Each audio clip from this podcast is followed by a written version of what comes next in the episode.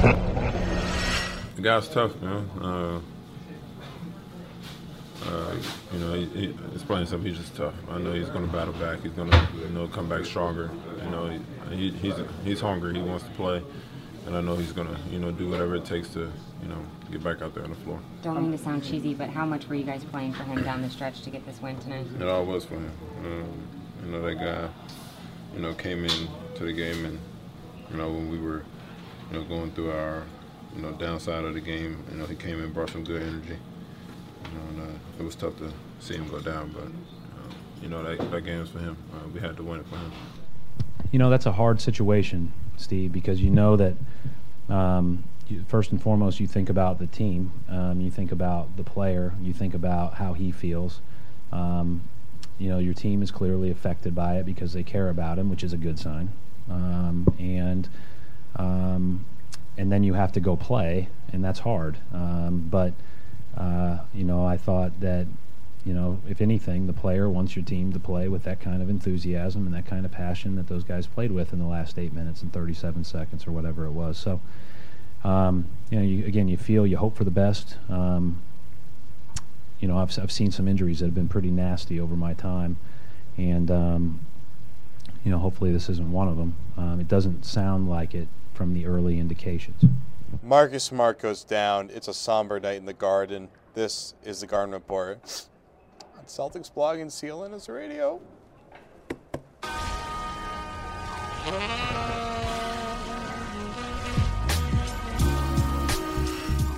I'm Jared Weiss. With me, my friend Jimmy Toscano. It's late. We've been there's been a lot of reporting getting done. Jimmy's gonna need a moment here. I'm gonna try to carry on. Marcus Smart sprained his ankle very severely. He went down. I mean, everybody has seen it by now. If you haven't seen it, it's everywhere. Just find it. CSNU.com. There you go. Or CLNSradio.com or CelticsBlog.com. But that's a very good point. It's a very good point. But we're not showing it here because we're not going to see it on the show. However, it was a horrific injury. You see it the way that he rolled his ankle and then tried to push off of the ankle while it was rolled. See the way that he reacted. We were thinking a break, a severe tear, season over. He's going to be out for a while. The Celtics are going to get him back at some point here. But let's kind of go through the evening here. So I basically just said what and the people around me. Evening? Yeah. So you woke up. I got here at about 5 o'clock. Okay. So Marcus Smart goes down. What's your first instinct there? My first instinct is what happened to his knee. Because that's the trend in the NBA. Yeah. It's, not even in the NBA, but in all, football, everything, ACL. I didn't get a great view of it live, so I was, looking for a replay for a while. I finally saw one. Saw the replay. I mean, ankles should not bend that way. And that was an extreme bending of the ankle. My ankle actually hurt after watching it. So immediately I thought, broken. Yeah. Broken ankle. This dude's got strong bones. He drinks his milk for that thing not to snap in half after that. To need to take a stretcher off the court for an ankle sprain tells you how serious the ankle sprain is. So we can obviously assume multiple weeks here, not like a 1 to 2 week thing. I would say more than that. I'm not going to speculate. I'm not a doctor, although I play one on the show. Yeah. But it hurts the Celtics, obviously. It kills them. He's, up to this point, was their best bench player, and maybe their only good bench player. The bench was awful the last couple of games. So for him to go down, it's tough. And Avery Bradley said after the game, coming from a guy who's dealt with his fair share of injuries at a young age, you hate to see that. They're all hoping for the best. We are too. We don't want to. You don't want to see a young guy. You don't want to see anybody go down, but especially a young guy who was just starting to get comfortable in the league go down, and now he's going to be behind everything when he comes back. So we'll see. It's almost like a rite of passage to have a lower body injury on the Celtics if you're a guard. All these guys have dealt with some sort of joint injury. Add them to the list. The thing is, his rookie season has been pretty interesting so far. He's made a lot of amazing plays. The overall production hasn't been quite at the level that a lot of people were expecting, but he's shown flashes of what makes him a number 6 pick.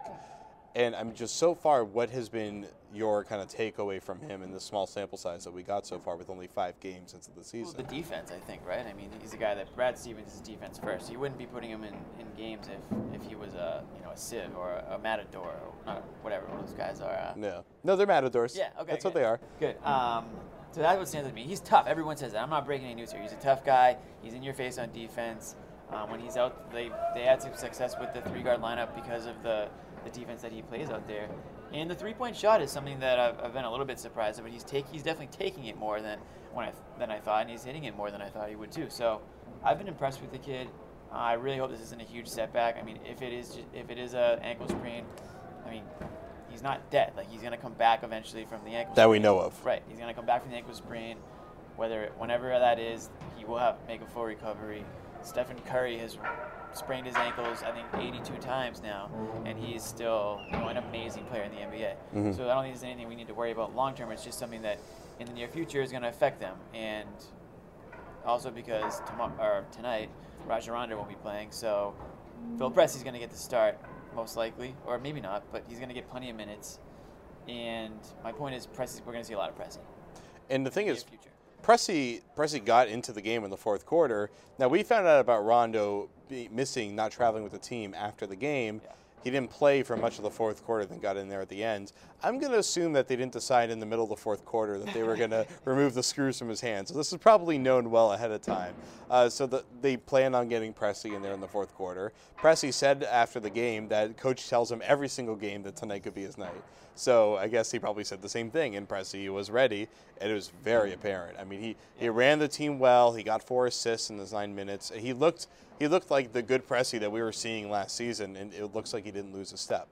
I mean, yeah, if they want a point guard in there, they'll put Pressey. I don't think you can put Turner in there and expect things to go as smoothly as, you know, you want them with Pressey, because he's such a great passer, and he really does control it out there offensively. I mean, he's not going to go off for 25, 30 points. He's still not a great shooter, but he's a point guard that can distribute the ball, and I think he mimics Rondo in a lot of ways in that sense. So you kind of slide him in there, and I think the players around him will be a little bit more comfortable with him at the point. That doesn't mean Turner's not going to get time at the one, you know, with Rondo and Smart out down the road, especially with Smart. But I think we're going to see a lot more Pressey than we would have, I think, you know, after his performance tonight. Now, you know, the real question is, how is Pressey fit as a replacement for Marcus Smart in this long-term absence? Well, he's a different type of player. Yes. Definitely different. Less scoring, obviously. He's going to be asked to do less.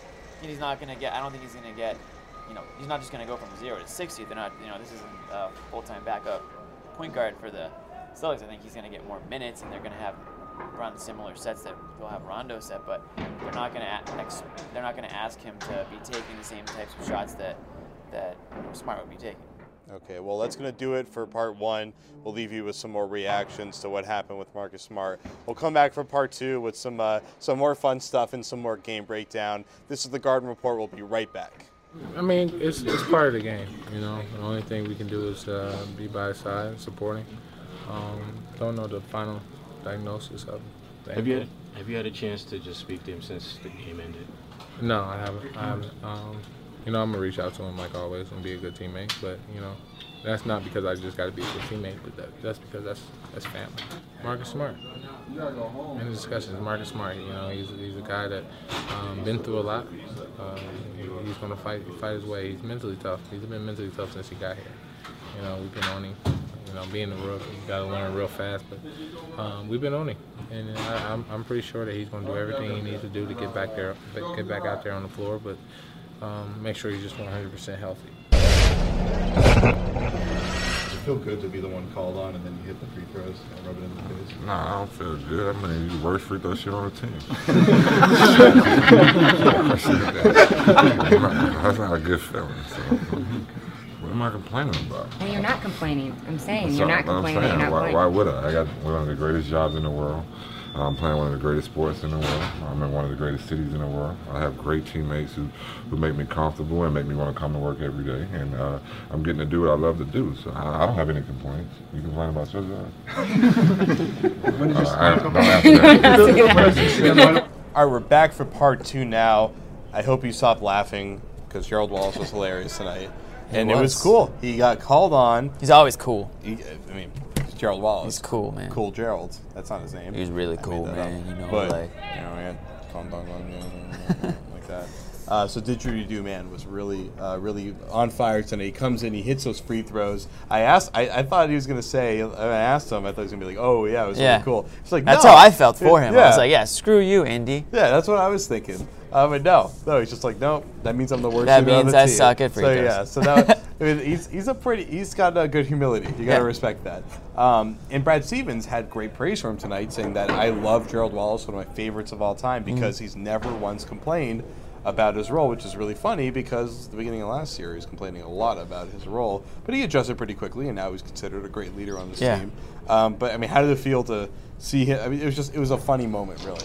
Oh yeah, absolutely. It was funny. I was like, what's Joe going to do here? Like, you know, and then I was kind of surprised that they kept him in the game. Yeah. I thought maybe Stevens was going to sub him right out after, you know, get out of there, you're cold, we want to get somebody out there who's been in the game, but no, they kept him out there. For instance. Yeah, right. Actually, as a feature. Well, he was just as cold as Gerald was, so I didn't think that he would go in, but he kept in and he played well, and he was a huge reason. He was the main player defensively on the last shot of the game for Indy, right? Yeah. Yeah, so, I mean, it really does just go to say that you always do have to be ready no matter what situation is. I'm sure the last thing he was thinking was that if I do win this game, I'm going to have to hit free throws like right away before I even like dribble the basketball. But he was ready for it. He hit both and he knocked it down. With the whole like regarding his attitude, his pleasant attitude, I mean, I think it just goes to show like Stevens is upfront with his guys. It's not one of those. I think some coaches would just try to avoid it or avoid the topic and just say, you know, like, we'll play when he's called upon, but Stevens told him like this is a deal. Like we're going to be playing these guys. You know, you're the veteran, you're the leader on this team. We expect you to to have the right positive attitude about this and to be sort of like a player coach in a way. And he's embracing the role, and I think it's a great thing. Well, you know, the thing is that he's a guy that he gets out there. I mean, that's why he got the crash nickname. He's a guy that it's all effort for him. Yeah, and he really shows that. And although the skill and the physicality isn't nearly what it used to be, I mean, at least he got out there and he showed why he's still a valuable player, even if he's making way more money than he should be considering his outplay. Right. And the other thing I like about him is like he's like Steven said, he's one of his favorite guys. Wallace isn't the guy that's really gonna call out his coaching. He's gonna call out his teammates though. Like his play, like the younger guys, the guys that aren't doing everything that they could be doing or should be doing, whether it's in practice or off the court. Or he's kind of like He was kind of like Brad Stevens' voice last year. Yeah. If Brad Stevens didn't want to ruffle any feathers as his first-year coach. The muscle for the coach, exactly. He's like the bouncer on the team, you know what I mean? So I think that he kind of relishes that, being able to do that. Okay, well, he may not be the physical bouncer because that title is definitely for Jared Sullinger. He's the guy doing a lot of wrestling and a lot of shoving around. And him and Hibbert were doing a lot of grappling tonight. And it was really fun to watch, and it was one of my two matchups I was really excited to see in this game. What was the other one? Oh, it was Chris Copeland and Rajon Rondo. It was a fascinating one. We won't even get into that one. I'll get into it a little bit before we finish the show up. But, of course. I mean, just you got to see Sullinger go against Hibbert. I remember last year he had this little streak where he went up against a bunch of big guys to really test himself out. We talked about it on the show. Hibbert he got killed by Howard and Duncan, I believe, in those games. But Hibbert, he really shut down. Now, of course, that was kind of a downward slope that Hibbert was kind of at the top of at that point. But I mean, tonight he was the go-to guy for his team, and he had good numbers. He was pretty efficient, but I thought Sullinger really gave him as good a fight as you could want out of a guy that has about a 6-inch differential there. Yeah, that's the biggest difference is the height. I mean, and people say like if Sullinger was a little bit taller, he'd be one of the greatest centers. You know, well, yeah, game. Allen Iverson was a little bit taller; he would have been the best center ever. Sure. Right. Well, come on, but the thing that stands out, I thought they both did what they do well. I thought Hibbert still did his thing. He ended up with 11 boards, 22 points. Sullinger was a little limited on the rebounds, which is a stark comparison to against the Raptors when there really wasn't a legit center on that team. For Valanciunas was out, and then you go from really nobody to Hibbert. That's a big difference. I thought he was a little limited on the glass, but other than that, it was a good matchup. I think. The other thing about Hibbert is people think he's kind of soft at times, and you'll never hear that really out of Sullinger. It's kind of like Sullinger's like in your face, kind of going nonstop. Whereas Hibbert, some people say he can be a little timid, and we definitely saw that at points last season. What you were just talking about when he went through that terrible stretch.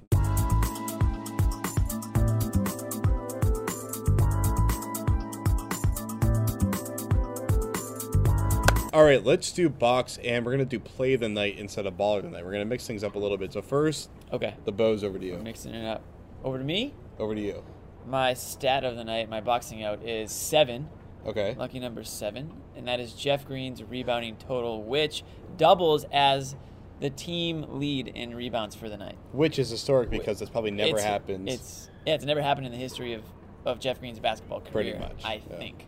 I would go on a limb and say that. It's probably like 6'2" when he was like 12 years old. Still couldn't lead the team in rebounding because he just wasn't aggressive enough that night. He needs to get more aggressive that night. He needed to be. Danny Ainge needed to put it in his contract. That's true. So incentives hit for me, unless I guess the team must have had a low turnover incentive in their contracts tonight because they had 28 total team turnovers the game before. Yeesh. They had 12 in this game. So well done, guys. Wait, how many less is that? That is 16 less. That's how you're thinking about it. Subtraction, guys. Always doing math on the show. Always trying to keep yourself sharp at midnight. That was great. Mostly because Evan turnover, and I said Evan, not Eric. I messed up in the last show, but Evan turnover didn't turn it over too much tonight. So that was good. And Phil Pressey had a really nice outing there. He didn't even turn the ball over. No, he turned it over once, but he had 4 assists. That was good. So play of the game. I'll let you do your play second because I like that play better. It was more crucial. My play of the game, Marcus Smart, who ironically isn't finishing the game. I know, rest in peace, buddy. He's guarding Donald Sloan. Sloan goes up for the 3, and he smothers him, takes the ball away, flies down court, and then, ladies and gentlemen, Damian Rudez. Hope I said that right. You know who that is. From Yugoslavia. By the way, on his ESPN profile, it doesn't say where in Yugoslavia. It just says from Yugoslavia. Oh, yeah. He's from everywhere in Yugoslavia. He is Yugoslavia. Yeah. He leaps from Yugoslavia, smacks the ball. I even knocked over my water off the table. And it was awesome. It was just rejection on rejection. So much action. Smart was skying for that tomahawk, which he's probably not going to be doing for a while considering the ankle injury. So that's pretty much our last good look at Marcus Smart making a huge athletic play for a while. Just going to keep replaying that. Yeah, exactly. I'm just going to play it over and over and over again. But yeah, so I thought that play was awesome. I think it epitomized how much fun this game was. It was a lot of running, not a lot of pretty half-court offense in the middle of the game, but we kind of bookended it with some nice half-court offense. But that was a fun play, and it was exciting. I'm excited just talking about it. Yeah, and your play was kind of the opposite of it, but it was still very crucial. Yeah, well, mine kind of goes with hand-in-hand with my player, or with my stat of the game, which would probably be my player of the game, which would be Jeff Green. Because of this play, the offensive rebound to seal the deal, nobody wants to make a big deal over offensive rebounds, that great fun thing like your block or your dunk. But let's be real, Celtics missed the shot. It was setting up perfectly for the Pacers to grab the rebound and call a timeout or bring it down the court and hit the game winner. But no, Jeff Green said, I'm going to grab this rebound. That's how he pronounced it, too. Yes. I could hear it from press row. Yeah. And who did he do it over? Over his buddy and Georgetown alum, Roy Hibbert. Who he also beat in a jump ball just before that play, a few plays before that. So, basically what we're trying to say is Jeff Green is a better center. It's Jeff Green's night. Yeah. It was the night that Jeff Green reigned. It was the night that Marcus Smart went down, and it's another night where we end the show. Hoya on Hoya crime, though. I know a lot of Hoya stuff going down tonight. Like The Garden Report on Facebook. Please download the show on iTunes. Listen to the audio version because you shouldn't be watching us while you're driving, unless you're driving an automated car, in which case, sit back and enjoy the show. And then don't forget to download the CLNS Radio mobile app. If there is someone with a drivable or self-driving car, I'd appreciate a donation to me. I definitely could use one of those. Yep. So you could use new microphones. Ours crapped out in the middle of this one. Yes, that's true. If you didn't notice, ours crapped out, and our light is crapping out, too. So let's get out of here. Jimmy Toscano, Jared Weiss, we're out of here. Peace. I'm going to do the Tony Reale one tonight. Ooh. Yeah, it's a big adjustment. Everybody wants to play. But, I know Coach has a plan, and I trust in him. And when my name's called, I just have to be ready. On good teams, you have to sacrifice. And I know we have a lot of good guards on this team. So whenever it's my turn, I'm going to be ready. Yeah, once we found out that, he put his thumbs up, that let us know that he's still good and good spirits. And we just wanted to get this win for him, and I'm glad we got it. I'm going to talk to him after this game, make sure he's doing all right. Coach, give you a heads up before this game that you might be playing a bigger role than you have? Yeah, he says that every game. He's like, stay ready. So in my mind, I'm staying ready, expecting to get in. And if I don't get in, count down the days for the next game so I can get in. So Just my mindset. I mean, I love playing this game, and whenever he puts me, I'm going to give it my all.